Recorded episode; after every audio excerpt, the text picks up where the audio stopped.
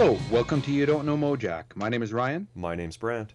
and this episode, put on your fat man's pajamas and your designer's sunglasses. Your Mboogaloo daddy and Bingo's Fata has called the Secret Marines because it's SST 137, the Zoogz Rift album, Water 2, at a safe distance. We haven't had the liquid Moamo on for a while, Brant, but uh, always love a Zoogz episode, and we've got a special guest. Yeah, Mr. California's back in the saddle. It's hey now. it's too long for me. I could do with a Zoogz episode like every every 5 episodes.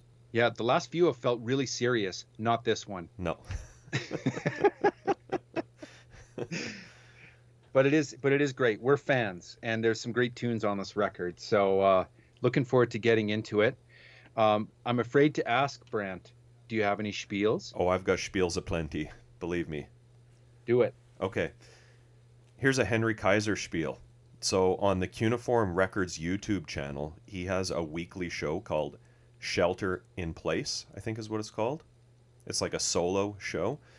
It's a weekly thing of him performing solo, talking about pedals and gear and guitars. He he does a few duets, one with Mike Baggetta, by the way. Um, oh cool. and on episode 13, he does Devil in the Drain. And he says it's the first time he's performed it in probably 20 years. He performs it on this crazy ass harp guitar thing. And uh, it's cool. There's all these wild visuals in the background on all his videos. It's it's pretty cool. It's definitely very Henry Kaiser esque. Nice. Okay, I have a podcast shout out. I've actually talked about this podcast many times because I love it. It's the Paisley Stage Raspberry and Rhyme podcast. Great podcast hosted by Soraya and Jeff. And on the one of the latest episodes, they had Vitus Matare and John Rosewall of the last Trotsky, Danny and the Doorknobs. And it's an entire episode about the Petrified Max record that you mentioned a few weeks ago. Oh yeah. Yeah, great interview about the writing and recording of the record. They talk about their future plans a lot, and they play some tracks off the record too. So, and they kind of go go through it track by track and discuss, you know, with with Vitus and John, the making of the album. So it's a good one.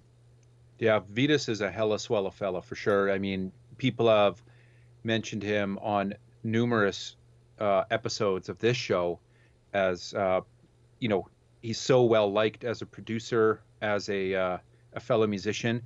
I order everything on Poison Summer. The last couple of years, they put out some killer stuff. Yeah. Okay, and then on another podcast note, Henry Rollins has been making the rounds on the Stooges uh, Funhouse Right. sessions that he wrote the liner notes to. Uh, there's a great unboxing video he did where he unboxes what he calls a suitcase of records. And I mean, I could listen to him talk about the Stooges all day long.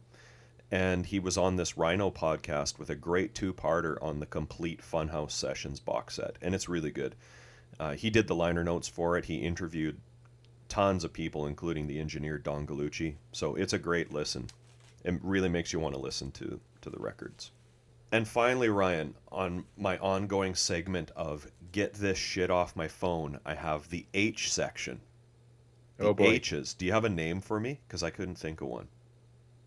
Oh man, I actually didn't think of one. Oh no. Well, we might have to just call this the H section this week. Maybe our listeners will will get to name this one after wow, the fact. I, I really feel like I dropped the ball. I completely forgot about that. Okay. Well, you've got your pen handy, and that's the important thing. Okay, a great recommend from you, Ryan, to get us started. I did that the brand new record from Heads with a Yeah. period at the end of their name. yeah, push. Push. It's really good.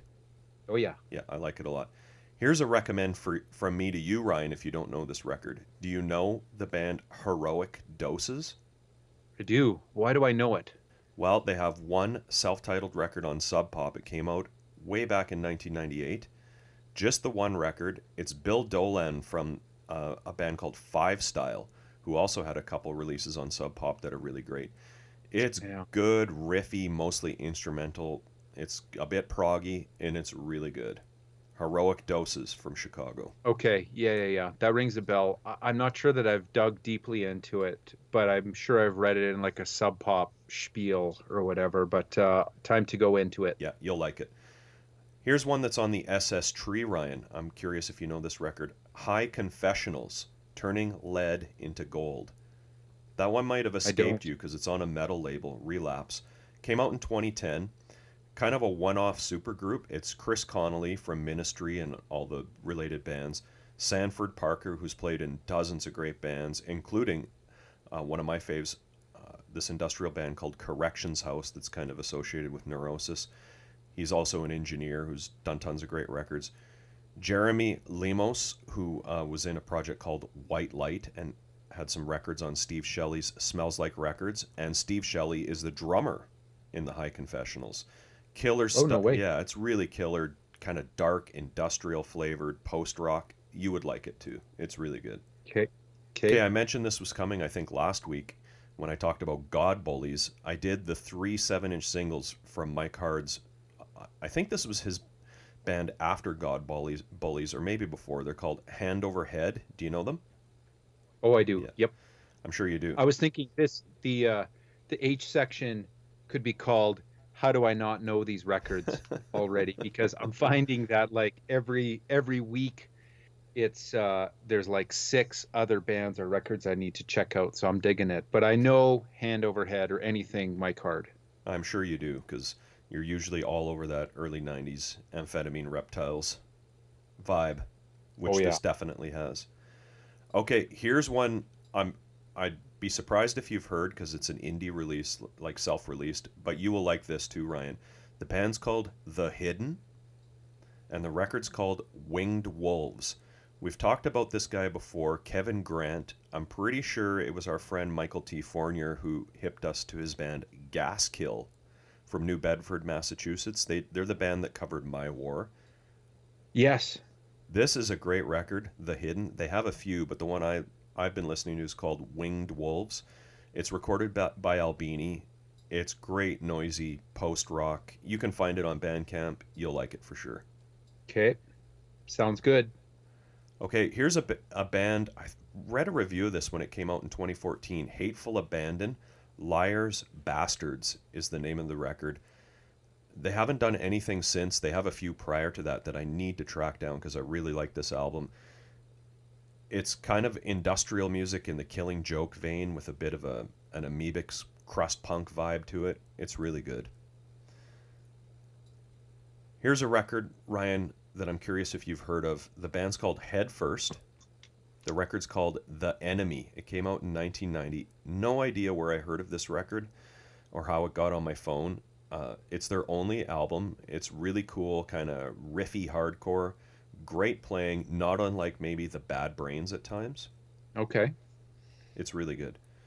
Here's one on the SS tree Hotel Wrecking City Traders. It's a 12 inch 12 inch EP that came out in 2011. They're an Australian psych rock band, but on this one, Gary Arce plays on it. He's been in a zillion bands, including the Sort of Quartet. He's currently, of course, in Yawning Man. House of Large Sizes, Ryan. Yeah. from Yes. Cedar Falls, Iowa. Yes. Glass Cockpit is the record I listened to. Toxic Shock. I've been listening to a lot of stuff on Toxic Shock ever since we Yeah. talked about that label. So How about this, have you have you been checking out uh, on one of my faves on there? I think I think they're on there, and they had a record on Alternative Tentacles, The Inbred. the Inbred. Oh, with TH. Yeah, The Yeah. Inbred. I know them through Alternative Tentacles, but I haven't Yeah. been checking them out. I'm I'm pretty sure they've got something on Toxic Shock as well, and uh, I've always liked them. But House of Large Sizes, love them. Angular, jangly college rock. Yeah, Awesome. it's really good. I need Yeah. to check out more of, of their stuff for sure. I'm pretty sure Jello released like an anthology of, of that band, The Inbred. The Inbred, yep, Yep. he sure did. Okay, Holy Barbarians. The album's called Cream. This is the band Ian Astbury formed in 1995 after the first breakup of the cult. Oh man, I do know this band. I'm sure you do. Do you really? I do. I totally do. I used to love the cult. Like I Yeah. liked them right up to Sonic Temple. Uh, ele- I put on Electric a couple of times a year still because the guitar playing on that record is like second to none sometimes for me. Interesting tidbit for you, Ryan. Do you know who played drums on the Holy Bi- Barbarians record? Uh, was it that Guns N' Roses guy at that time? No, no. It's uh Wasn't that Guns N' Roses guy in the cult or something? yeah, he was. Uh, Okay. and Velvet Revolver and and all those other bands. I can't Yeah. remember his name at the moment. So who was the drummer in the Holy Barbarians then? Scott Garrett, ex Dag Nasty. He played on Field Day. Oh no way! Interesting. What does the Holy Barbarian sound like? I've never checked it out. It sounds like the cult. it's good. It, it just doesn't have Billy Duffy on it. That's all. That's right. Yeah. Okay. Okay, the Hollow Men, Sinister Flower Gift, not the Australian band, but the U.S. one. There, I was checking out a bunch of stuff on this Chicago la- label, Pravda. I think we've talked about them that label on the podcast too. I'm not sure why though. It's a really good record. There's a song on there called "Map of the Heavens," which is just killer. It's kind of got that '80s college rock sound, like something you'd find on Homestead. It's really good. Are you checking if you have it? What's it called? The Hollow Men, Sinister Flower Gift. I'm pretty sure I have it. I just like it's way, way deep in the recesses of my memory. Yeah, it's I'm- really good. Yeah. Okay, Hullabaloo, the great Boston punk band. I did the album Dead Serious, another Toxic Toxic Shock. Shock. Yep. Yep. There's a song on this record called Curse of Civilization that has the best sample I think I've ever heard on a record. Really? Yeah. I'm just gonna leave I'm just gonna leave it at that. All right. Okay, Ryan, Human Impact. I'm still loving that record. So good, right? Yeah. Brand new on Ipecac, well, a couple months old. I think I saw them described somewhere as cinematic post industrial filth rock. Another supergroup, Jim Coleman and Phil Puleo of Cop Shoot Cop, Chris Pravdica of Swans, and Chris Spencer of Unsane. Killer record. Top 10 material, probably, for sure. Oh yeah, yeah. Spoiler alert. Uh, it's Yeah. hard. It'll be hard to uh, hard to see them not make the top ten for one of us, anyways. Yeah. Um, they've put out a couple of plague singles as well too that you Yeah. can stream and download and whatnot. Yeah, I've checked them out too. They're good. Okay. Speaking of Australian bands, The Hitmen. It is what it is. The great uh, Radio Birdman associated associated group fronted by Johnny Kannis. This is their second album. Also featured Warwick Gilbert and Chris Masuak of the Radio Birdman. All their albums are killer. If you can Yep. find the, the CD reissues, they have all the singles, live stuff, etc and they're all worth tracking down for sure. Oh yeah, yeah. They're a great band for sure. And the kings of the Aussie scene, Hoodoo Gurus. I did their last studio record, 2010's Purity of Essence. Almost all of their records are great though. Love the Hoodoo Gurus. Okay, I did this record by a band called Hungry for What? And the War Goes On. Do you know them, Ryan? I don't. They have stuff on BYO. Um, they're a Swiss band. This this is their first record, almost a bit of a Clash thing going, lyrically and musically. I like the name. Yep. Hangmen, Metallic IOU. I've talked about my love for the Hangmen a lot. This was their comeback record in the year 2000, and it rules, just like all their stuff. Okay, Ryan, you'll appreciate this. Honor Roll. I Oh, did yeah. the the Merge compilation, which I think has everything or almost everything. I don't listen to this band nearly enough. I was digging it so hard this week, and I'm actually leaving that one on my phone. Ooh. Yeah. I think that might be the first one you're keeping on your phone. yeah, they're great, man. Love that stuff. And and if you want to if you want while you're at it, throw in some Bastro while you're at it. Okay. Well, I did the bees already, but maybe I'll just repeat this whole process when we come back around. Go back. If Yeah. you're listening to Honor Roll, you got to go you got to flip-flop with some Bastro. Okay, Hellworms, Crowd Repellent, Alternative Oh, yeah. Tentacles, 1998. Another great Ralph, Ralph Spite band. Very indicative of some of the amazing, weird stuff Jello was putting out in the mid to late 90s. Oh yeah, like Ultra Bidet and Yeah.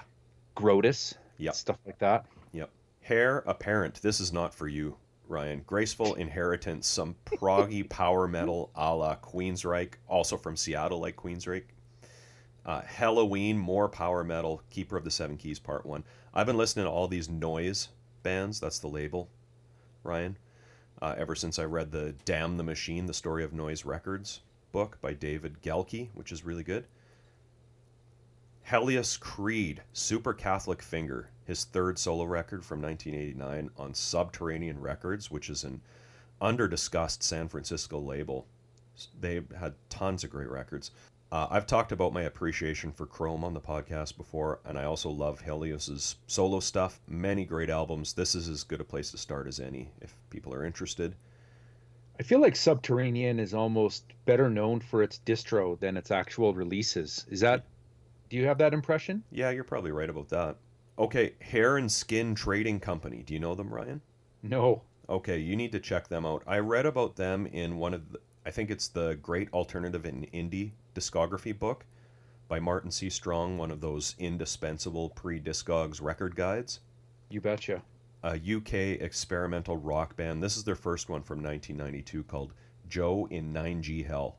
Check them out, the Hair and Skin Trading Company. I'll be curious to Will see do. if you like them. They're really good. Will do.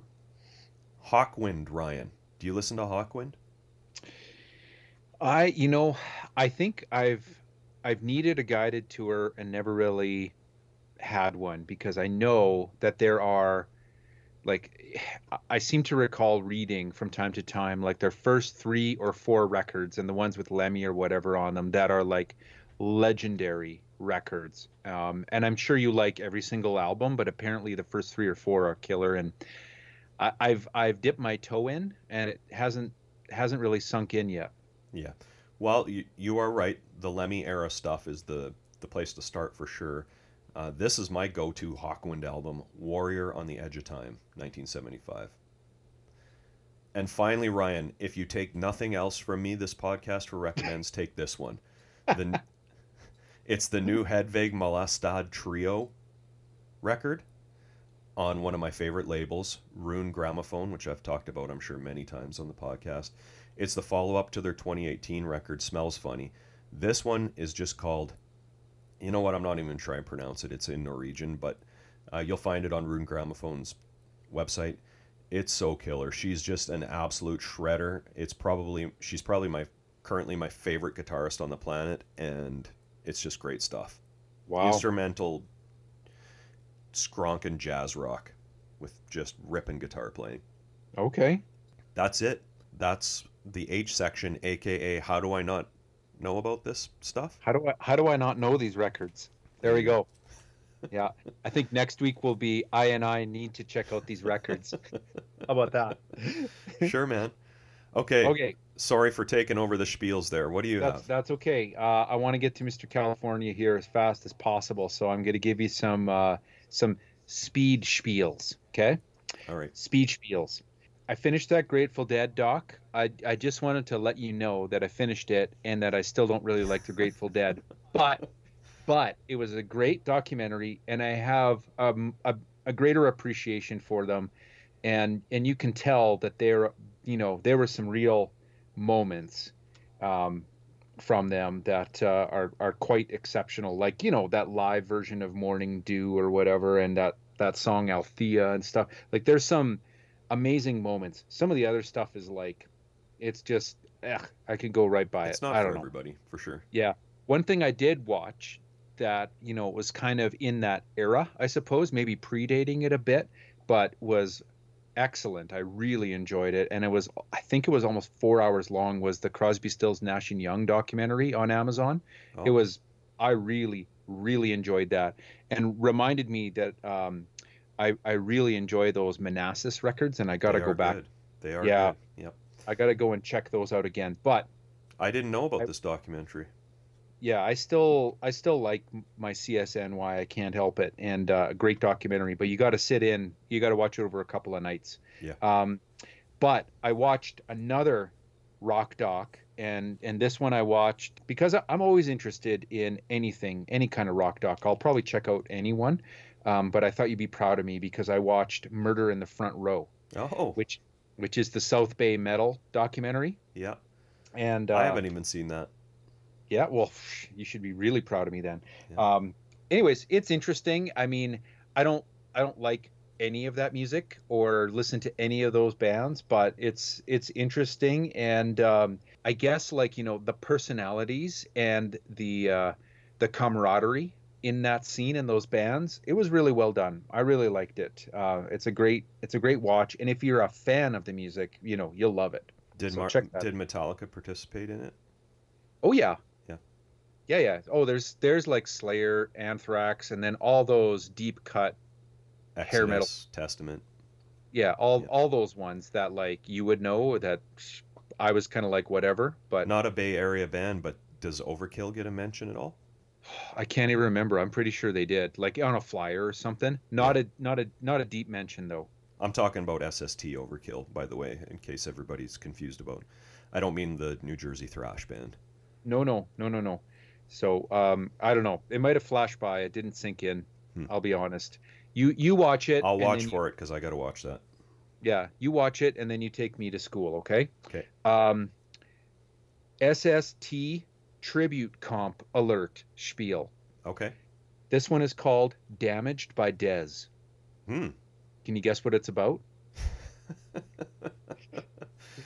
it's a it's a it's a Black Flag tribute, but specifically uh, for Dez Cadena era tracks, and it's a uh, a single on Machete Records. It just came out, and um, it's on Machete Records, but on Discogs, it's listed. At, the record label is listed as Cadena Records and Cylinders.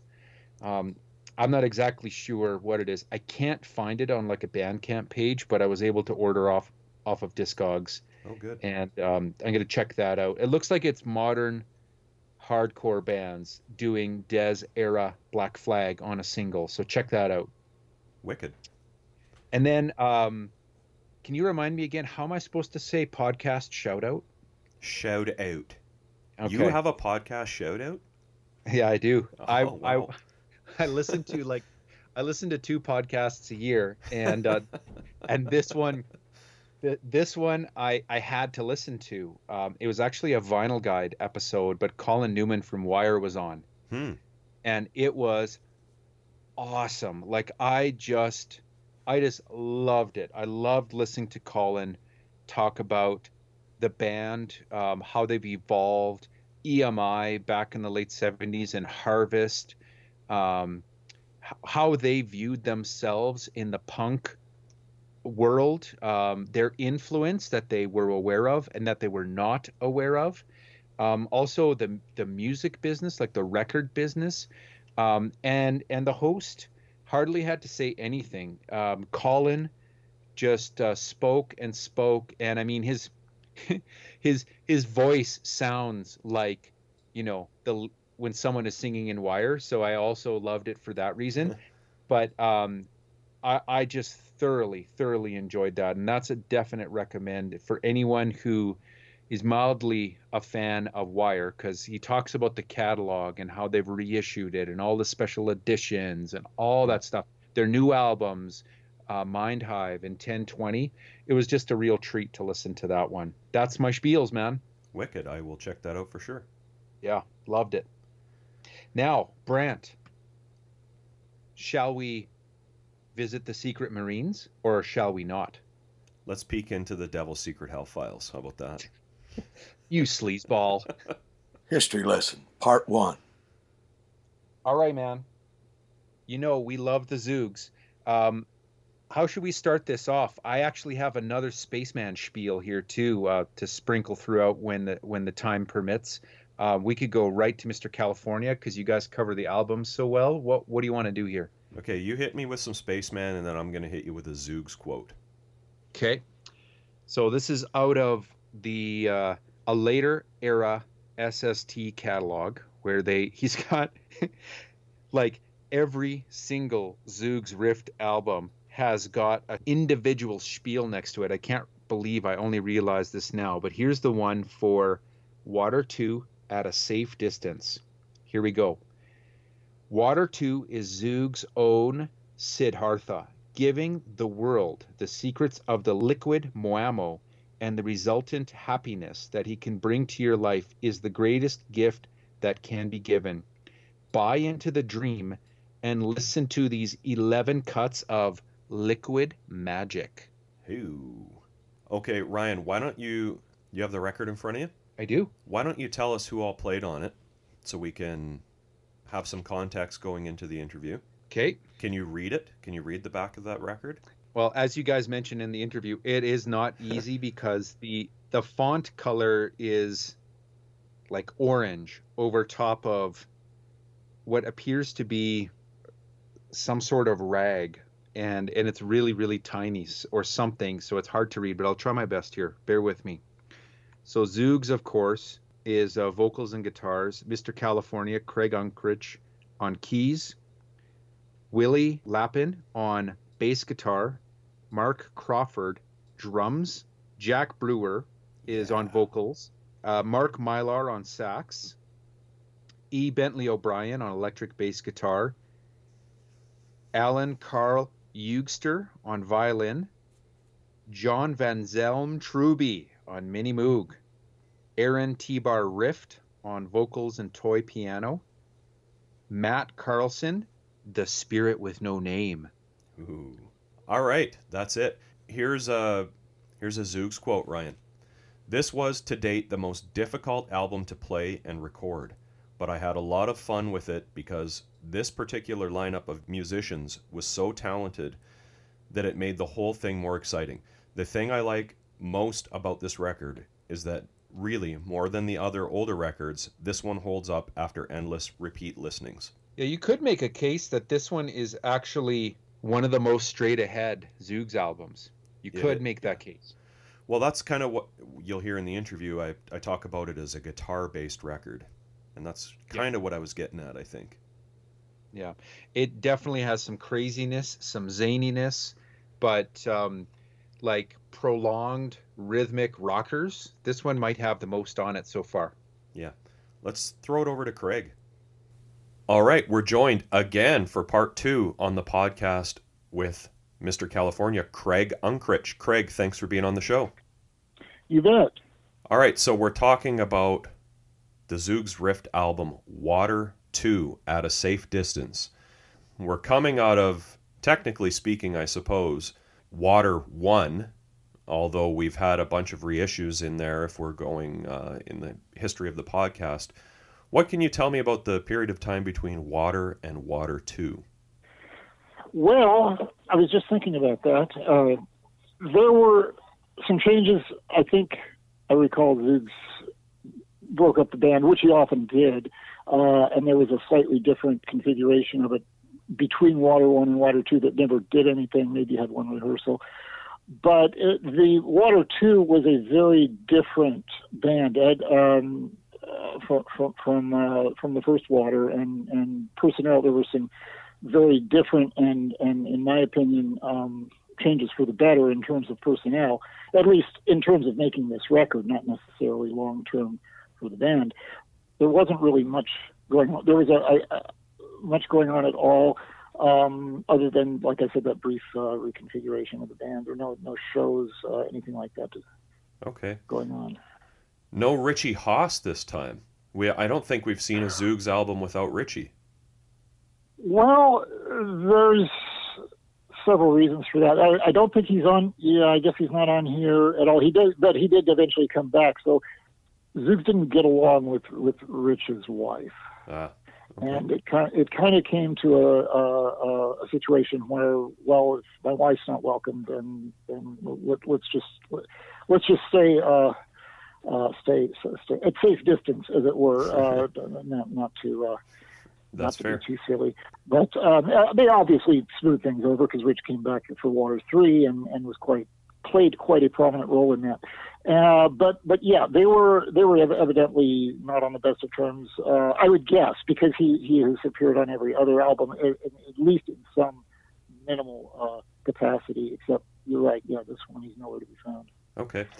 Let's, if we can, go through the tracks, and I'll maybe get your your thoughts on them and ask you some some specific questions, if that's all right.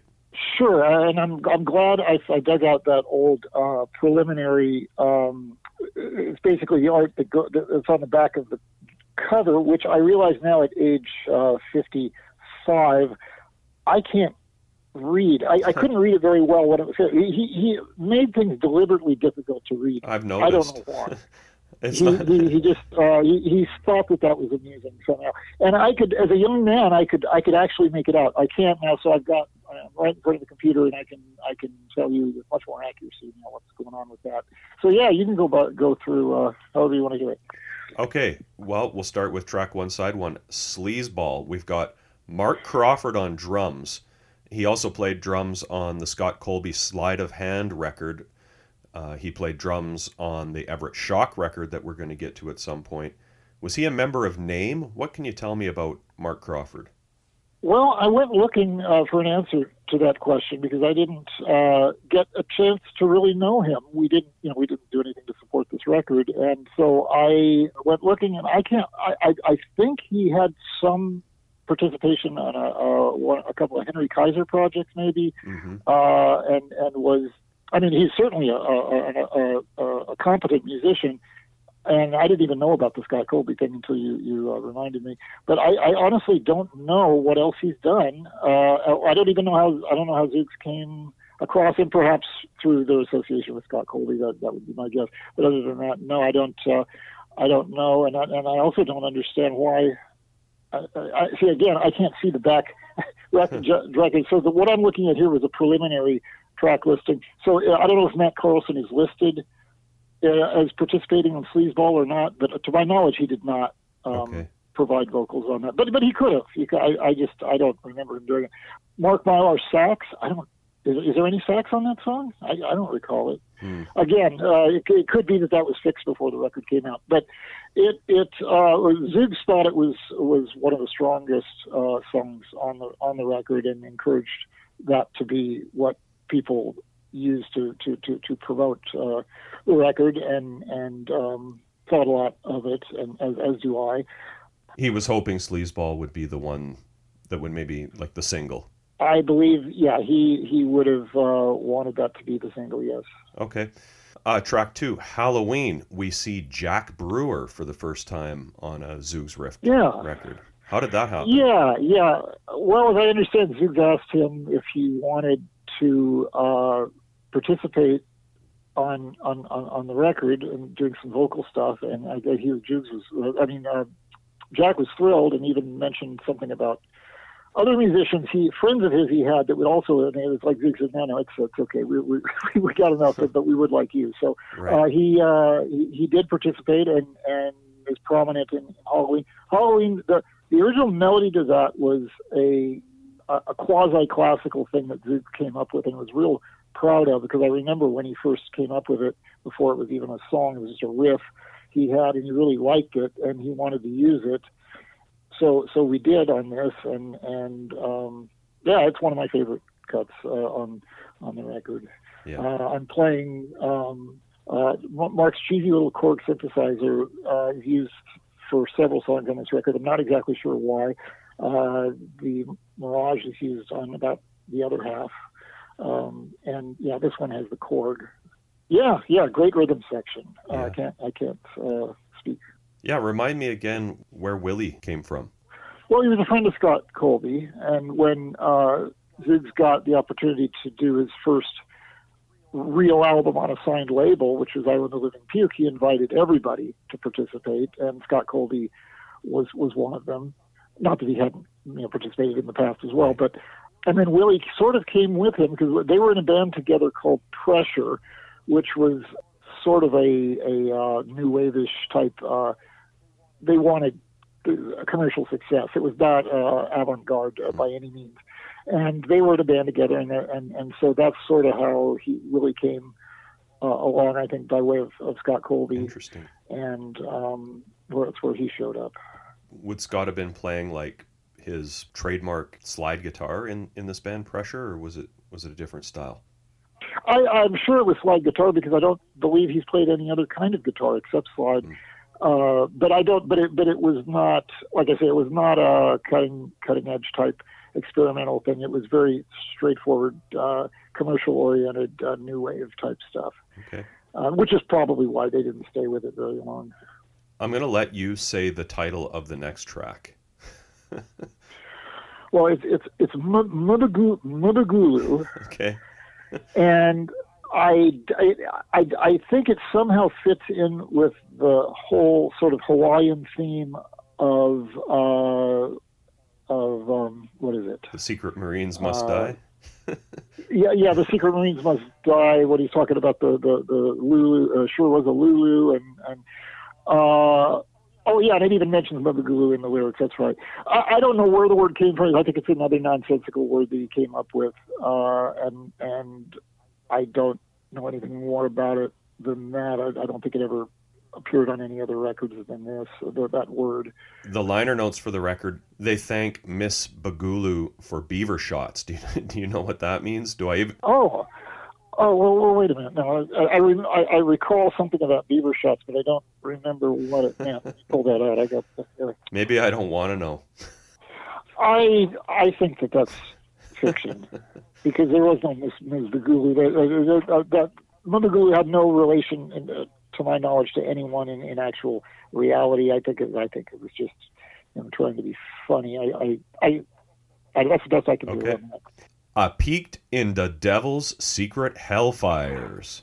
Yeah, which used to be a great song. Uh, no offense, uh, it, it the lyrics are are the same uh, as what was used in the 19, I guess, 78 version with his old band, the Micromastodons, uh, which was almost entirely Eric Williams's um, music.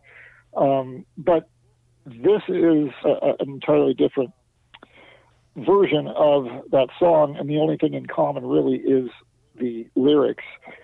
The, the the music, it's got it's got two things in it. It's got a, a Frank Zappa quote and a Captain Beefheart quote, and I remember sitting sitting around in uh, uh, one one afternoon before rehearsal playing that Beefheart, and I don't remember the I, the song is is it's off of Trout Mask Replica, and there's a the, the song is full of little riffs, uh, little snippets, and then he'll uh, uh, Frank uh, I mean um, uh, Don will recite some words, and then there'll be another bit of words. And one of those he isolated, and we learned, and it took us all practically half the afternoon to learn it. And that's in in in, in IP. Okay. Um, and and and then uh, the, the Matt Carlson does his uh, return, uh, the, the obnoxious uh, teenager, and um, uh, which we heard on on Island of the Living Puke. Yeah, yeah. The Korg, I mean the uh, the the Ensoniq Mirage does the pipe organ sample and the uh, metallic, some other sort of metallic thing uh, sample, and and and I believe it's a stand. Willie's playing a stand-up bass also Okay. in there. Now, speaking of Matt Carlson, you mentioned an outtake from this session where they do a skit where he gets killed by the, well, by the band. yeah, and I I thought that it was uh, uh, something really rare because it was on the CDR that Zoogz made of, of the record. Um, he included it. it it's it, was just a, uh, but but come to find out, it's actually on Spotify right now. Laura Laura released it along with, with Water Two, and it's all it is is a skit that we recorded in Zoogz' apartment where we rehearsed, and it was I think it was almost all just live. Uh, Matt, Matt may have been downstairs to be separate from the band who was who, who was there uh, to kill him. I remember Alan Eugster ordered uh, uh, he wanted a blender from the from the kitchen to you to make it to make it sound like you know all hell was breaking loose when when we went to attack Matt. Uh, for for doing no more than just being obnoxious, uh, say you know, t- t- telling Zoogz that, that uh, I was going to buy your last album, but I, I read that it was a, it just sounded like a cheap, pale imitation of Captain Beefheart, so I got Firehose instead. which is, of course, if you want to infuriate that- that's precisely the thing Right. to say. Um, And this track actually has kind of a who's who of previous Zoogz records. It's got, well, you, E. Bentley O'Brien, John Truby, Alan Eugster, who you just mentioned, Zoogz' son, Aaron T. Bar Rift. Yeah, yeah. None of none of uh, none of Aaron's stuff was actually recorded uh, in real time. I mean, that was just stuff that he had banged away on the toy piano at three o'clock in the morning, and Zoogz happened to record it and, and include it on the record. All the and the and the baby talk and and all the other stuff. In fact, a, a lot of the stuff. I listened back to this, and there's so many flaws in in the uh, the recording that it's it's hard to tell sometimes what Zig snuck in there that I didn't realize that that may have been like Aaron talking or playing the piano, or maybe just some sort of, of anomaly with the recording. I'm, I'm never quite sure. It's it's kind of a, an odd record in terms of flaws. Go, there, there are some flaws in there that I just can't quite explain, and it's not quite clear to me where Aaron is in in or out. But but the uh, the toy piano definitely was him, uh, and yeah, the the he he. Uh, he invited just about everybody except Rich Hass to. Well, uh, maybe he did invite Rich Hass. I don't know, but um, yeah, everybody was did something on this Right. record. I'm curious if some of this song perhaps is maybe autobiographical as far as like the temp agency having him clean offices. Oh, oh, oh. Well, um, actually, that I don't think so much. I, I think that was more just a setup of of, clean, of, of peeking in the, the devil's secret hell files. A, a guy working in an office, but the rest of it, in terms of the charging a thousand dollars at the Chevron station for preventive maintenance, while all the while deliberately destroying my car, that is autobiographical. because when Zoogz went on the, uh, the the tour, the U.S. tour, he he put a whole bunch of money. In fact, this is a this is a, uh, uh, something I brought up after the podcast when when uh, Ed O'Brien was talking. Nothing against Ed, but he said something to indicate that Zoogz hadn't really cared all that much about the vehicle, wasn't interested in cars, and therefore that contributed to the car uh, having to be sold in Texas.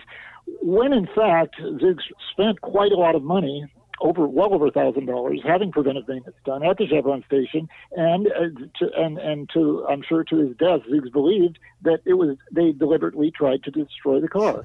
Uh, his, to him, that was the only rational explanation. So that part's uh, biographical. Uh, I'm not sure. Oh, the stuff about John Truby and the shit job at the hardware store. Yeah, I mean, John Truby did work at Roscoe Hardware uh, for for many years, and uh, he would always talk about his shit job at the hardware store, and that was it. Um, and there's probably a few other references to stuff that actually happened in reality, but the file clerk uh, thing, not, not so much, I don't Okay. think. And then we end side one with kind of a rare cover, "Walk Don't Run." Did you did you do a lot of covers like when you played live, stuff that maybe didn't get recorded, or was it rare? No, not really. We did we did play this live uh, prior to Water Two when we did shows for Water One. We, uh, at the very end we played it, uh, and for some reason just wanted to. Uh, well, uh, pretty much every album after this, he he um, he- he included more covers, and uh, I'm not exactly sure why he started at this point to do it, but he he liked Walk Don't Run, and he liked the other cover tune uh, on this album. I think there's just the two. And in fact, he planned for a third one. I'm looking at it now, which never, which we never rehearsed and never, never did. Yeah, and and he, he I know he liked the Ventures uh, a lot, Mhm. so that's that's probably how that came about. What was the third one? The third one was a thing called Superman by, um, well, it, it, it says in parentheses a Ned, a Ned Callan composition, but I sent you something in email, and I, I think it's Tom Newman or Tim Newman is the artist, Mhm. or um, that actually performed it and made it somewhat famous. It's a sort of a reggae sounding tune, and I learned that thing, and I was re- ready to teach it to the band. This was the the old band, but back in 1986. So the and Zoogz put the kibosh on it, but then wanted to do it for this record, and then and then decided against it again. So I don't know. All I remember is learning the song, and uh, then we just never rehearsed it. So I don't know what what happened there, but uh, it just didn't didn't uh, didn't materialize. Okay. There's a little snippet at the start of this Walk Don't Run song that says celebrity voices impersonated. Is that a sample? Oh, yeah. Mm, Well, it, no, it, it's there was a commercial going around at the time on uh, local television, and they apparently, as a disclaimer, had to, had to put that in at the Uh-huh. beginning, saying celebrity voices impersonated. And there was one that had sort of a very shrill female voice, not unlike his wife, Laura. So that's her imitating this disclaimer to these commercials that were quite common in the LA area uh, at that time. So it's sort of a uh, you know Gotcha. inside joke kind of thing. All right, flip it over, and we're we're meeting the Secret Marines again. This time, the Secret Marines must die. Interestingly, Mark's drums sound a little flat on this one. Do you know what that's about? Well, yeah, there's there's a reason for that. Uh, it was, I believe, it was recorded on a on a Sunday morning or Sunday afternoon, and his drum set was stolen the night before, Oh, and all he could scrape together to bring to the recording session was a bass drum and a snare. I don't think he had even any cymbal or hi hat. and why why they decided to? I, I guess because the song is just so weird that it was the only song that we could get away with not having a real drum set. I mean, if it were any other songs, I'm sure would have insisted that we put it off right. until he could get a proper drum set. But I, maybe because the song is just so demented, he, he thought, why not just go with go with the minimal drum set? But that that's the explanation behind that. This is the song that's got more of the the weird vocals. Do you know what the mouthful of chompers is all about? Uh, no, I don't. Uh, I suspect several of these refer back to Abbott and Costello. Okay. Uh, I know that I know that uh, B- Bingo's Fada, which is a different song, I know, but but that, that relates to that. And the mouthful of choppas. Yeah, I, I, if I had to guess, I would say that, but I really, I, I really couldn't say um, what that refers to. Okay. Then we've got Sweet Nausea Lick. Again, any idea what he's talking about here? He sounds like he's almost singing in like a patois voice or something. Accent. Well, yeah, that was we we we uh, we've got to go find Bingo's Fada. Yeah. Bingo's Fada. That was the routine that Abbott, Abbott Costello did, where where he got the. But he's sneaking in all this other stuff about AIDS and just just all of this really demented. Uh, which is uh, all of the secret Marines uh, um, have have that in common because they're all supposed to be witnessed from the viewpoint of a of a retarded child. So um, you know I don't think you can even say that you know I mean we'll say that now, but but uh, uh, it was legit at the time. But the base the whole basis of it was that that and Costello sketch. But and then Willie's playing an upright uh, an upright bass, and and in the background is is uh, Carl Eugster's uh, analog synthesizers. Okay. And I'm not yeah I'm not I'm not even on that yeah Right. right. Okay. Then we've got an interesting but cool cover of Alice Cooper's Caught in a Dream. Now, Yeah. John Truby told us this pretty far out story about, I believe it's Herb Cohen suing SST, and John Truby gets caught up in it, and it has to do with, I think it started over publishing for Alice Cooper covers on SST. So I'm, I'm curious if you know anything about that. Well, I heard the John Truby interview, and I thought that they sued SST over the one song that Truby had writing credit on, which was When My Ship Rolls In, which was on Water 3. And I don't know of any other Alice Cooper cover on any other SST album other than this one. Do you? Yeah, there's been a few. There's uh Oh, there have? yeah, Sonic Youth covered them on uh one of the Love Dolls soundtracks and Blast has covered them. maybe he was able to leverage some trouble that they were having with Alice Cooper's people in order to get money out of them for his song. But I never, I've never heard of any legal trouble with SST and and uh, um, and Alice Cooper. Although it is curious that the, that that's the one song Laura decided to leave off of the streaming version of the album was the rehearsal of of um, uh, Caught in a Dream because she just is very frightened of using cover uh, tunes unless she absolutely has to because of the legal uh, problems that could ensue, Hmm. and and so it would make sense that you left that off. But no, I, I've not heard anything about that. That's interesting, and I don't remember anybody giving us any trouble. The only, the only trouble we ever got uh, that I can remember about covers was when we played a club and that didn't allow covers and we did Walk Don't Run and they practically shut down the set uh, as a result of it because they, they they were so offended. Oh, But uh, the Caught in a Dream, no, that was uh, a song that Zoogz really liked, and I don't think it sounds anything like the original. Uh, whether that's good or bad is up to somebody else. But I, I sure enjoyed it. all right, I can't do this with you looking at me. Would stuff like this have had sheet music or would this have just been something you you wrote at practice? I'm curious. No, the, the, the chord the, the, the chord structures that the band was playing, Zoogz just taught to Willie And Mark on on, on guitar. Uh, my part is completely improvised. It, it's um, there was no guidelines at all. I don't. I think I, I don't. In fact, it's one of the only songs where you just said play whatever you want. That's pretty pretty unusual. Okay. Yeah, that's all it is. Uh, Strictly El Segundo. We've got Ed on guitar here. E. Bentley O'Brien. Well, yeah, for for better for worse. Um, I really, I know it's a, some sort of personality disorder that I keep sneaking in these digs at Ed. It's just, I, I like it. I just talked to him the other day, uh, as a matter of fact. But um, that's sort of it was a staple. Uh, it, it he originally recorded it with the Micromastodons in the late '70s, and then it was uh, a, a standard at, at uh, shit, early shithead shows.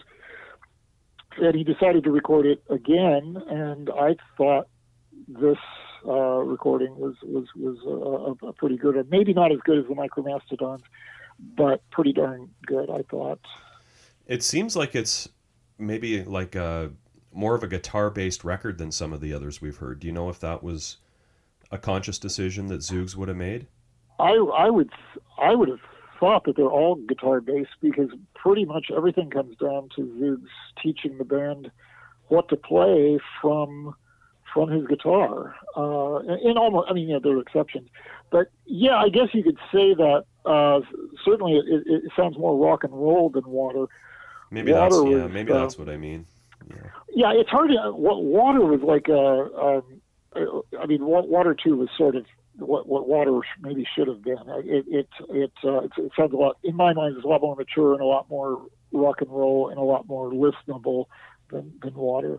Not not as not as avant garde maybe, but uh, um, yeah, there's a lot of lot of guitar a lot of guitar stuff going on there. Yeah, and then we end with the title track "Water 2." Is the do you know this is just Zoog's solo, uh, and it says flashback sequence ZR's "The Candyman." Do you know what that is? Well, because I think, uh, and, and this this is where my research for this uh, interview falls short. I think there's two versions of Water Two. One of them is just Zoogz playing the guitar, and that's what wound up on the record. And then there was this other version which included, like I don't know if you've heard. There's a song called.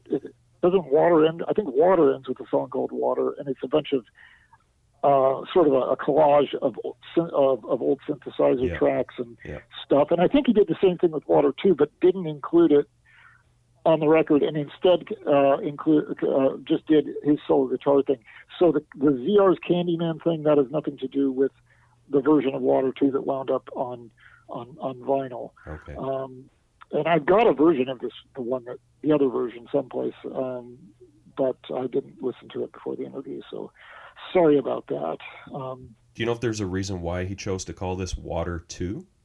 yeah, the the stuff that Zoogz didn't rely on other musicians to do, he didn't really talk about much Right. because he didn't need to. So th- th- this stuff came out as a surprise to, to, to, to us, and we probably just never went back and asked him about it.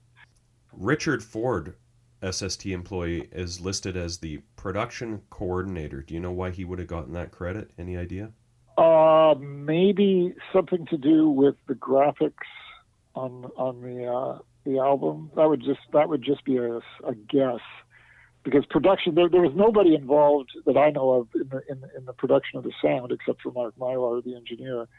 Okay. Uh, it- this was all all done at at Mark's uh, studio, and uh, the, I would have re- I would have remembered if there was a stranger in there for that. Um, so production, he I think he's probably talking about print production, but I, I wouldn't swear to it. I don't, I'm not really not sure. I'm just guessing. Okay.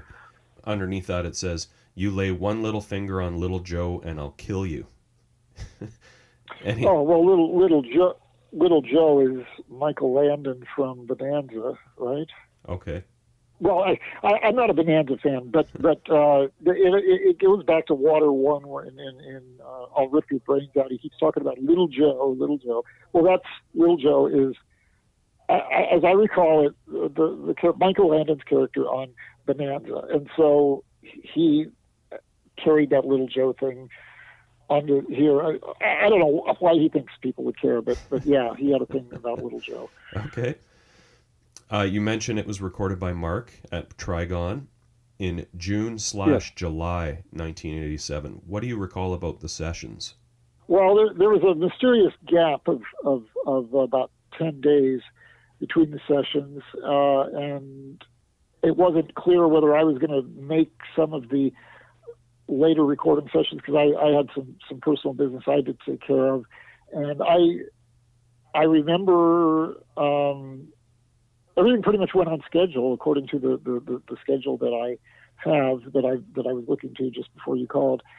Um, but Zids controlled all of the that sort of thing, and, and he dictated to us how it was going to be. And, and of course, if anybody had a problem, he would listen to them and, and, and make adjustments. But uh, why he came up with that schedule the way that he did, I honestly don't know. Do you want to talk about the situation that you mentioned in the email, or? Well, it's it's only only in the only in the sense that it's funny. I think that okay. when a guy is in a position where he he he uh, is uh, has just sold his entire record collection in, within a matter of about three weeks, uh, and and I mean we're talking a serious record collection, and and who uh, is is having trouble with um, money um, because of his uh, drug problem uh, and is, is told that he, he really ought to get himself into some sort of rehab. This is 1987 we're talking about. Right.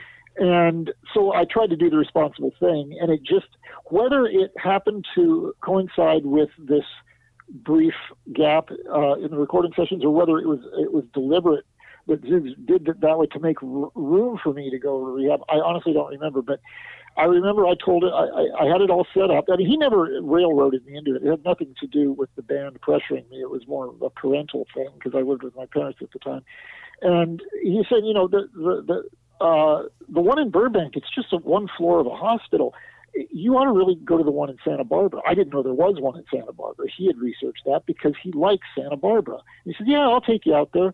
I'll drive you out." So I think that was, uh, he, and he convinced me. And so yeah, I went to it in Santa Barbara, and the plan was that they were going to record um, the, the, the, Secret Marines Must Die without me, and then my part would be added later. But once I found out that I was being charged thousand dollars a day to be hooked up to a nine volt battery, I, I tended to feel better real quick, and I, I got myself out of there, and that's why I was able to make the recording session on schedule. That's kind of how that went. Okay. We're talking aversion therapy. It's not, you know, it's not uh, twelve step. It's right they're, they're very, very, and, and, apparently they're still doing it mm uh, and and getting away with it. So yeah, yeah, it's it's not a fun uh, time in my life to recall, but it is uh, what it is, and it did affect the the band profoundly in, in ways much more profoundly later on uh, that uh, you probably won't get an opportunity to ask me about, which is just as well. Um, but uh, yeah, it it had been an issue, as well as other things with me. I mean, I was, I was, I was a bit of a troublemaker. It says on the back, a special thanks to all you assholes out there. Yes, that probably includes you for giving me so much material to write about. Keep up the good work. That's that's pretty classic Zoogz. Well, sure. he he he he is referred to himself as a as a misanthrope, and he doesn't like people, or he, or he actually hates them. But I, I would I would always find it hard to reconcile that uh, when I first met him and we would talk on the phone, we would talk on the phone without exaggeration, uh, sometimes over three hours at a time. And I'm saying, how how can this guy say that he hates the human race when he's spending all his time on the phone with me? And it, he it was a really um, sort of I, I guess sort of duplicitous on this that he he did hate the human race, but he liked people. He liked individuals, right. certain individuals. But people as a whole, he thought were assholes, and honestly believes that the human race is doomed, and that uh, we will not get through this alive, uh, and and that people are assholes. He he he really believed that. Well, he may he may have been right. well, yeah, I, I think most likely, uh, yes. Uh, but but that doesn't. But, but he was always very kind to individuals. He he was always very fair to them. He didn't treat them with the kind of contempt that you might think, given his predisp- this sort of predisposition towards not liking the human race. It's on a macro level, he didn't like people. On a micro level, he, he was okay until they gave him reason to not for him to not like them, and that then then, then he would stop. But uh, as long as they were nice to him, he, he was a he was a very nice man. Okay. I believe around this time he started writing his datagrams. Do it. What can you tell Yeah. me about those? Well, they, they were sort of intended to be a kind of a press release type of thing, but he he he would get into uh, a lot of a lot of some more stuff than any uh, legitimate press person would ever want to want to try to put out, and a lot of it was very entertaining, and and some of it not so much. I think he did a got an eight or ten page uh, one on the, the critical importance of Ayn Rand, which I enjoyed, but probably not not uh, very many others did. Uh, and it was it was just something that he did there for a while, uh, and I, that may have even been happening in between Water One and Water Two, when when there was no musical stuff going on, because he did tend to always stay busy. Right. So I think I've still got them all. They they were uh, well, was a lot of a lot of entertaining stuff in there. And this photo on the cover, this would have been taken during this time period, or is what is? I is- believe that was Raji's uh, April 19, or I'm sorry, May 1986. Okay. Uh, and I don't know why I remember that, but uh, yeah, and then it's put through that that sort of effect. And yeah, that's how that's how he looked. Uh, he put he put on a little more weight at that point than when he returned uh, as the you know out of the uh, the incubation period uh, that he referred to. So he was just starting to get heavy again, but but not too heavy that he couldn't put his foot up on a chair like he like he is in, in the photo. Uh, and then he started to gain a lot more weight after that, unfortunately. Yeah. He is still known as the liquid Moamo at this phase. Moamo, yeah. The, the, as I as I understand it, the, that word and, and another one, which will come to me in a few minutes, were basically failed attempts at solving a crossword puzzle. When you've got everything lined up and you think you know what the word is, and then when it finally gets all filled in, you realize that going one direction it doesn't make any sense. But in every other direction, you think it does. You know what I'm talking about? Yeah. Yeah. and you're left you're left with the word Moamo, and you don't know what to do with it. Uh, and that's where Moamo came from, as, uh, as I was told. Okay. And yeah, he called himself the Liquid Moamo uh, uh, towards towards the end, uh, pretty much even through his wrestling uh, career. Uh, the the um, the adversary to to his uh, the warlord that he was managing would refer to him as the, the Liquid Muhammad uh, because I guess people thought that was funny. But uh, yeah, he, he called himself the Liquid Moamo. Now the band's still called the Shitheads at this point. I think this might be the last time, though. Correct me if I'm wrong, but I think the band changed its name actually to Non-Entity They this. changed it. They changed it, and I don't know whether he intended that to be a permanent change or not. Uh, to, calling it non non-entity, but no, he did uh, go go back to using the Amazing Shitheads uh, almost immediately after that record. So I, I, I- I can't say whether he only intended to change the, the, the name for that one record or thought the name would stick and it didn't and so he just said screw it and then started calling them the amazing shitheads again but uh, pretty much every other show that i remember after that album had the name amazing shitheads um, and that non-entity was just a one-off Okay. Regarding the artwork and Zoogz as an artist, not something that gets talked about quite so much. I know, like when he was younger, when he lived in New Jersey and stuff, he he did a, a lot of painting, or he had a phase where he did a lot of painting. Seems like at this phase, a lot of his album artwork for sure has collage art on it. Is that something that he did outside of the band, or would this would this have just been something he did for the specifically for the album? Well, uh, during the time that he was putting it, when he was doing music, he did no art that I can recall uh, at, at all, except for flyers or album um, art. He did no paintings or anything like that. Towards the end of his life, he started doing paintings again and selling them. But uh, when he was doing music, he he concentrated solely on music, except for the occasional artwork that was necessary to um, support whatever music he he was he was putting out. For the back cover on this, tell me who's who I'm looking at here. I can see Jack Brewer, I believe, drinking a beer in a bathtub. Yeah, that's that's that's Jack. Uh, uh, I can tell you almost. I can just go through it clockwise. Sure. At the very top is Mark Crawford. To his right is John Truby, Okay. and then to his right is me. That's you with the white And lab then- with the like white lab coat with the face. No, no, no. it? That's Alan Euster. I'm in between Alan Euster and John Truby. Okay. Uh, Alan Euster is the guy in the white, uh, the white coat, and then underneath him is Ed O'Brien. And sitting on top of Aaron, his son's head, is his wife. So it's a picture of his wife taken about 1960, uh, sitting on top of her son Aaron's head, taken around 1986. If that makes any sense. Yeah. Uh, then Ziggs at the bottom, uh, and then Mark Mylar over on the left with the uh, headband. I now I see another picture of Ed, and now I, now I'm beginning to second guess myself whether the guy under Alan Nixie is really somebody else, but it would have to be because there's no other. I don't think there's any other musicians unaccounted for on the record. Willie is right above uh, Jack Brewer, wearing the uh, the sunglasses. Okay. And I think, yeah, yeah, Matt Carlson is to the left of the nipple on the, on the left side of the, the record. and then Zoogz is above that wearing his wrestling uh, um, costume thing, which he wore to a couple of shows, uh, as I recall. Uh, and I think I think that's all the I think that's all the people. Okay. Now, when this record came out, do you recall what the response was? Uh, it was fairly lackluster. Uh, The, the, I, I don't think it, it was as well received as I'm the Living Puke, but it was probably more well received than, than Water.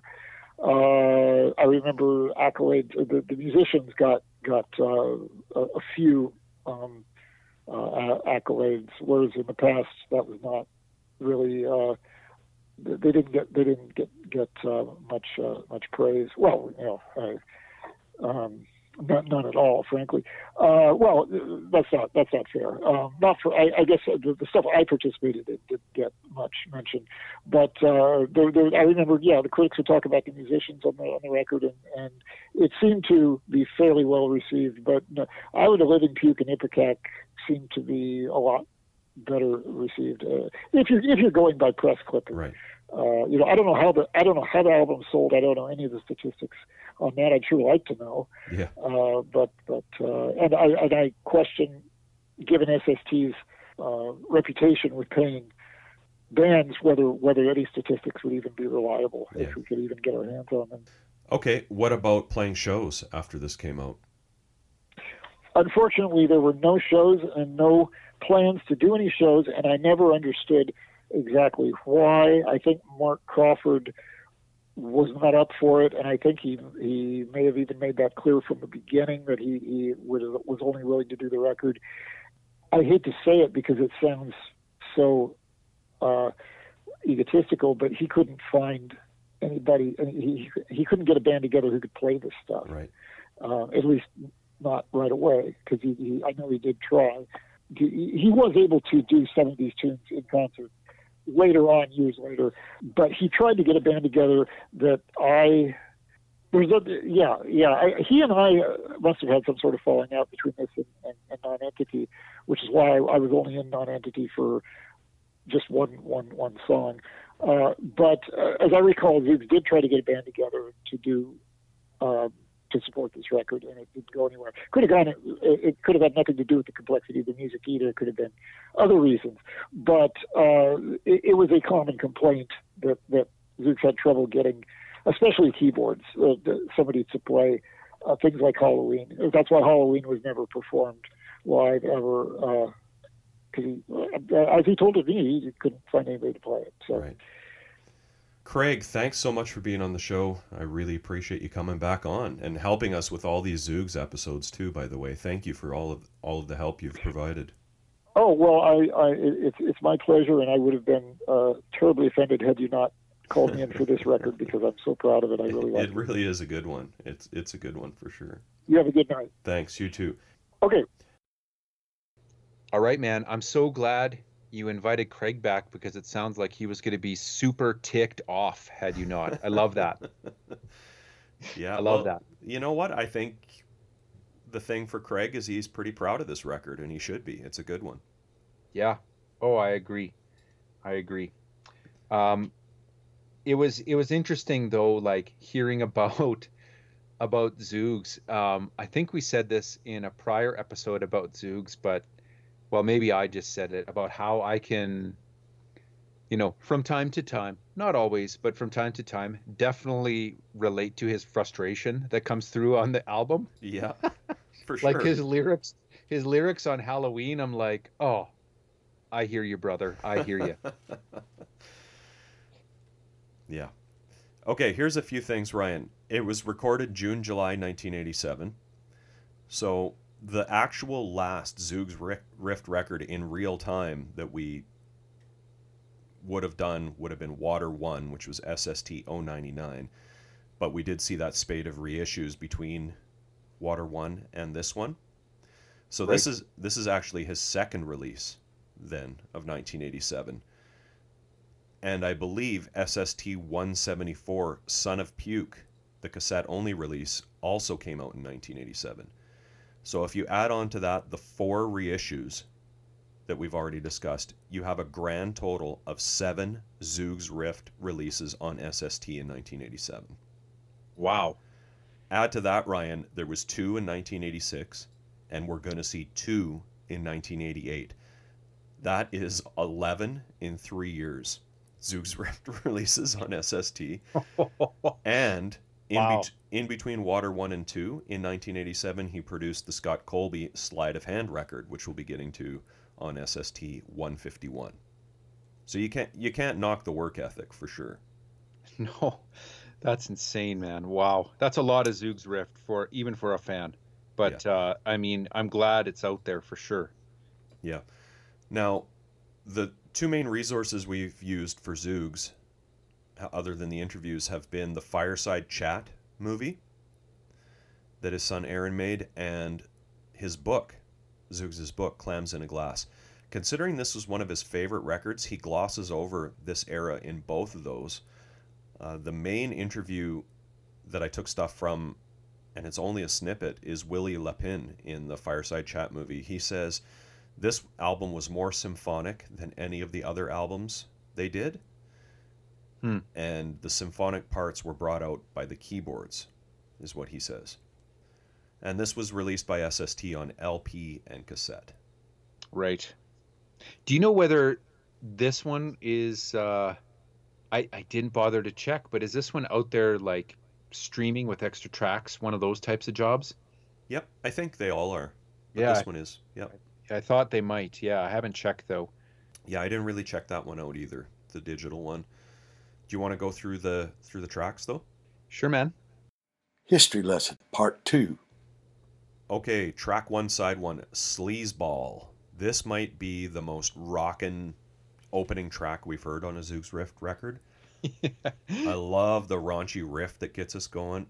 This is the core band, and the core band on this record is Willie on bass, Mark Crawford on drums, and Craig, Mr. California Unkrich on keys.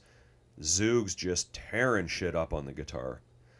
The promo ads for this say The Legend Continues, featuring the hit song Sleazeball. So this was definitely like the song that he was pushing as the kind of hit.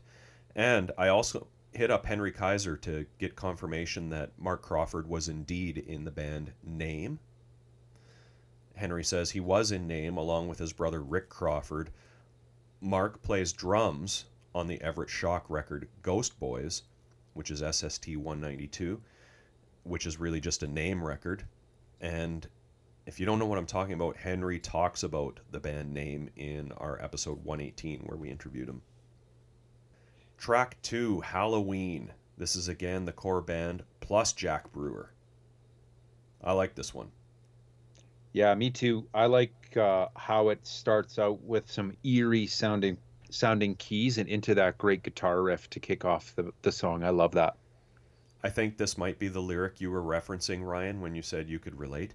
Now is the time for us to be dressing up like fucking idiots. Yep. or was it or was it the line where he was going, got to impress Chicanos at the 7-Eleven? no, I was. I think I might just sit this one out. Track three, Mboogaloo. Am I saying that right? Yeah, it's Mboogaloo. There's a definition of Mboogaloo at the back of the record. I don't know if you knew that. No, hit me with it. Okay. I'm not sure it's real. Um, and it's really hard to read as well. Let's see here. It says um, male genitalia, a, a giant, mythical giant in archaic Ugandan and Hawaiian literature. God, I can't even read the rest of the words here. It's so hard. Au- Hmm. uh, a goofy, awkward dance is another defined term for mboogaloo. So I'm I'm pretty sure that that's like not a real definition. no. No, this would be probably one of those made up Zoogz words. Zoogz is playing just the funkiest wah wah riff on this one. Oh yeah, percussion wah instro for sure.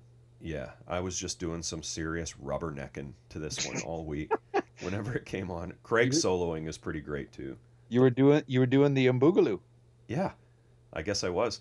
The whole band is pretty smoking on this track. Yeah, Mark they- Myler on sax on this one. They can really play on this record. Like they always can play, but this one they were in a zone for sure. Yeah. Well, I think like Craig talks about in the interview about how they didn't re- really repo perform a lot of this stuff live because his band after this maybe wasn't capable of doing some of it. Yeah. Okay, track four. I peeked in the Devil's Secret Hell Files. Craig mentions in the interview this one goes back, at least in some incarnation, to the Micromastodons era. This is also the one that has the snippet of music recreated from Trout Mask Replica. There's actually an interview where an interviewer mentions it. It's from the track Golden Birdies. There's also a snippet from Peaches en Regalia too. Yeah, yeah, it's pretty cool how he he does that. A pale imitation of Captain Beefheart, and then he plays that riff. Or am I too much like Frank Zappa, and then and then He, does he that? also he also does one of these. Muan. yeah. Very Uh, Zappa. this yeah, for sure.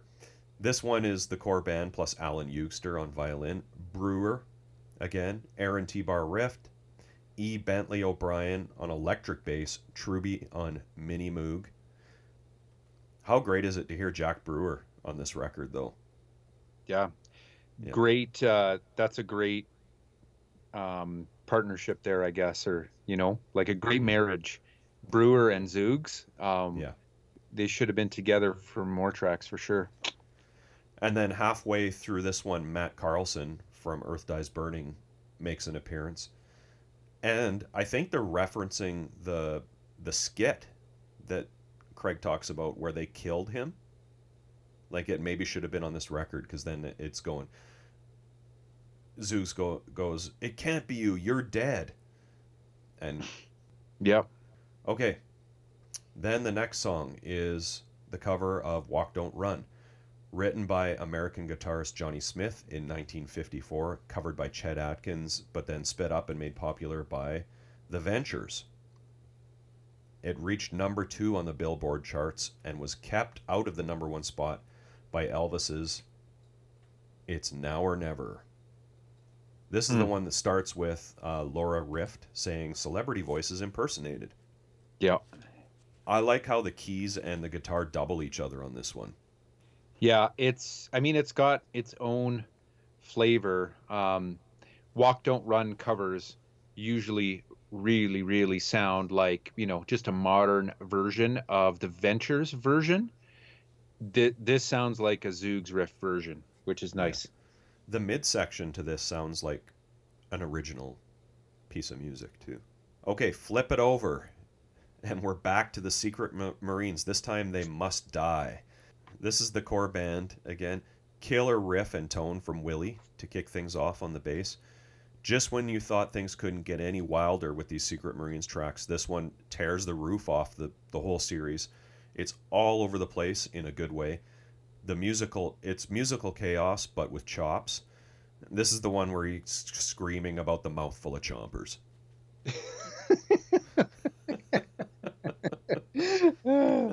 so good. Okay, track two, side two, Sweet Nausea Lick, ap- aptly named song. This one doesn't have any drums on it. It's Willie Zoogs and an Alan Eugster on s- synth. Uh, this is the one where he's going, We got to go find Bingo's fada. Yep. what a nasty beast. Yeah. Okay, and then one of my faves is the Alice Cooper cover because I'm a big fan of Alice Cooper. This is the song Caught in a Dream, written by Alice Cooper band guitarist Michael Bruce. It's the lead track off the band's 1971 album Love It to Death, which originally came out on Frank Zappa's Straight label, Yep. as were the first two records as well by the Alice Cooper Cooper group before Warner Brothers reissued this one. This is a great version of the song. I, I one of the reviews I read called it a a new wave version of it. Hmm. And I think Brewer's listed on vocals here, but I, I don't hear him on this one. You're right, he is. Uh, it's listed as additional vocals though, so it might be buried. Yeah. What'd you think of this one, Caught in a Dream? Oh, it's good. I, I know those first few uh, Alice Cooper records, and uh, I recognize the track from it. It's good. I like it. Right on. Right on. Mhm. Yeah. Track four, I Can't Do This With You Looking at Me. Core band again, pretty demented stop start intro with Craig playing leads on keys. It's an interesting track. Track five, Strictly El Segundo. The core band plus E. Bentley O'Brien on guitar. Another old Micromastodons track, Craig mentions. Some interesting lyrics to swat the flies away from the fly hole. the chorus is great. He was a legendary hero. His IQ was zero. This was a standout track for me, strictly El Segundo. I think uh, Craig mentions in the interview they did this one live for many years. Yeah, it's another rocker too. You know, it, it it's what it's one of the ones that gives it that rocker vibe for the whole record. Yeah. And then we kind of end the record the same way Water 1 ended, but instead Yeah. of synth, a bunch of synths layered together, it's some guitar. Yep, picking and plucking. I like this one a lot better than Water 1. I remember not really liking that one too much. Yeah, well, we had come off some some killer Zoogz albums, and Water One was like not quite up there, but this one is better for sure, and not because it's not because it's you know more straight ahead. I suppose it is a bit more cohesive, and the playing on it is at another level. Yeah, yeah, I really like Zoogz' guitar playing on this record too. Yep. Here's a few reviews I found, Ryan, that are pretty good. And uh, I don't have credits for any of these, so I apologize for that. I don't care how many fuckers have called Zoogz a Zappa or Beefheart clone. He's still got an edge which screams of uniquity to me. Jack, the hidden sack brewer, and John Photogenic Truby make celebrity guest appearances with the shitheads and rock up an almighty storm.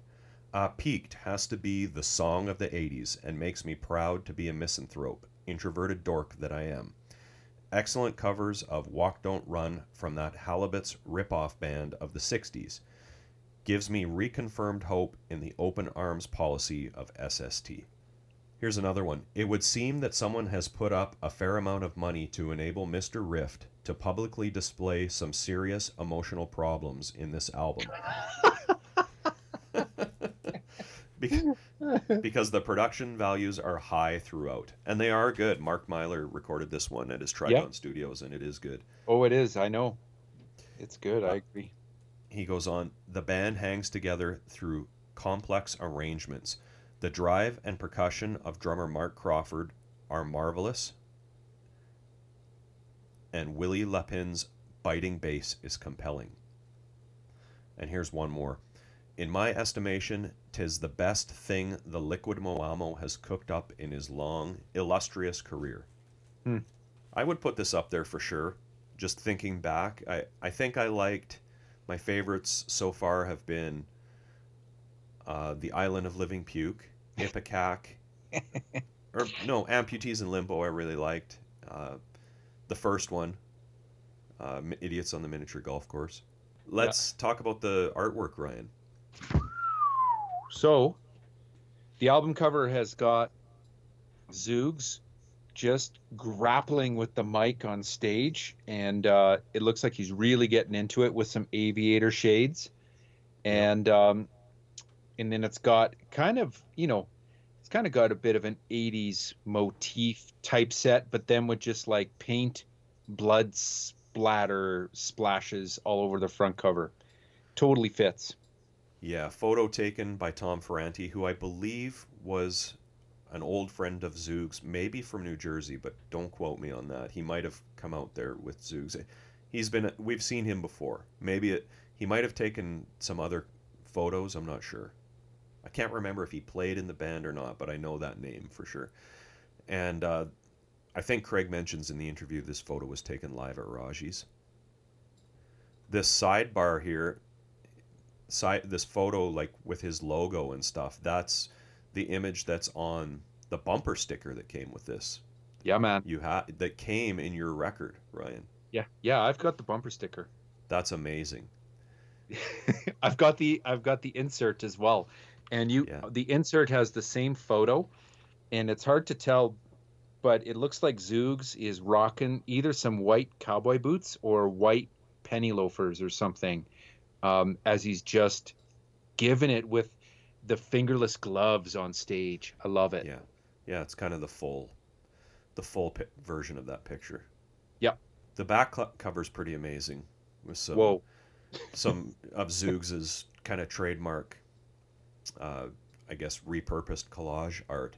You've got pictures of all the the band members on there. Who's your fave? It's got to be Brewer, hey? In the tub, Yeah. of course. Are you kidding me? He the hair and the sideburns though. Oh, the chops. Yeah. That's awesome, man. Interesting to hear Mark say that Zoogz. Eh, this isn't the first time I've had a really hard time reading the back of one of these LPs. Interesting to learn that that was intentional. It definitely is hard. The typeset, the colors, like the contrast is there's no contrast. Yeah. It's really hard to read the wording. Overall, I don't know, Ryan. It's a great record. I'm looking forward to getting getting back into Zoogz. I have a feeling it's going to be a while though, which is a shame. Do you want to hear some dead wax or what? Oh yeah, you know I do. Here we go. Okay, side one. We haven't had any dead wax for a while. Side one says fan black data. Side two says this space for rent. Aha. That's it. All right. Ballot result. You betcha. Ballot result. What do you like, Ryan? My pick is Halloween, hands down. Oh really? Oh yeah, I, I love just just the way the song starts, and uh, and I love the lyrics. I like Sleazeball, Yep, uh, M Boogaloo, Strictly El Yep. Segundo, and Caught in a Dream. My There's lots on here. You wouldn't have picked Halloween? No, but you know what's my favorite thing about Halloween is the is Jack Brewer. So maybe we should do that one and get get Brewer back in there. I couldn't think of a better reason. All right. Hey, thanks to Craig for coming back on the show. He's helped us with all these Zoogz episodes, so it's all- it's really Yeah. appreciated. Oh yeah, yeah. No, you're one of the family, Craig. Thanks, man. Yeah. Ryan, what's next week? Dude, next week we're gonna start a bit of a Minutemen run. We're gonna go post Mersh, Volume One. Wicked. We've got a special guest too, Ryan. Stuart Swezey from Desolation Center is on the podcast. Yeah, looking forward to hearing about that. It's a great documentary and a great connection with the Minutemen too. Hey everyone, thanks for listening. You can find us on Facebook, Instagram, Twitter, Tumblr, all at Mojack Pod. We post all kinds of info and tons of pictures of the bands and albums we discuss on the show. Our blog is mojackpod.com. Please check it out for some exclusive content. If you like what we do and want to support the podcast, the best way to do that is to tell your friends about the show. Subscribing, rating, and reviewing on iTunes is also appreciated. We love hearing your opinions, corrections, and feedback, so feel free to post on our social media sites and send us an email to mojackpod at gmail.com. Thanks again for all the support, and we hope to see you next week.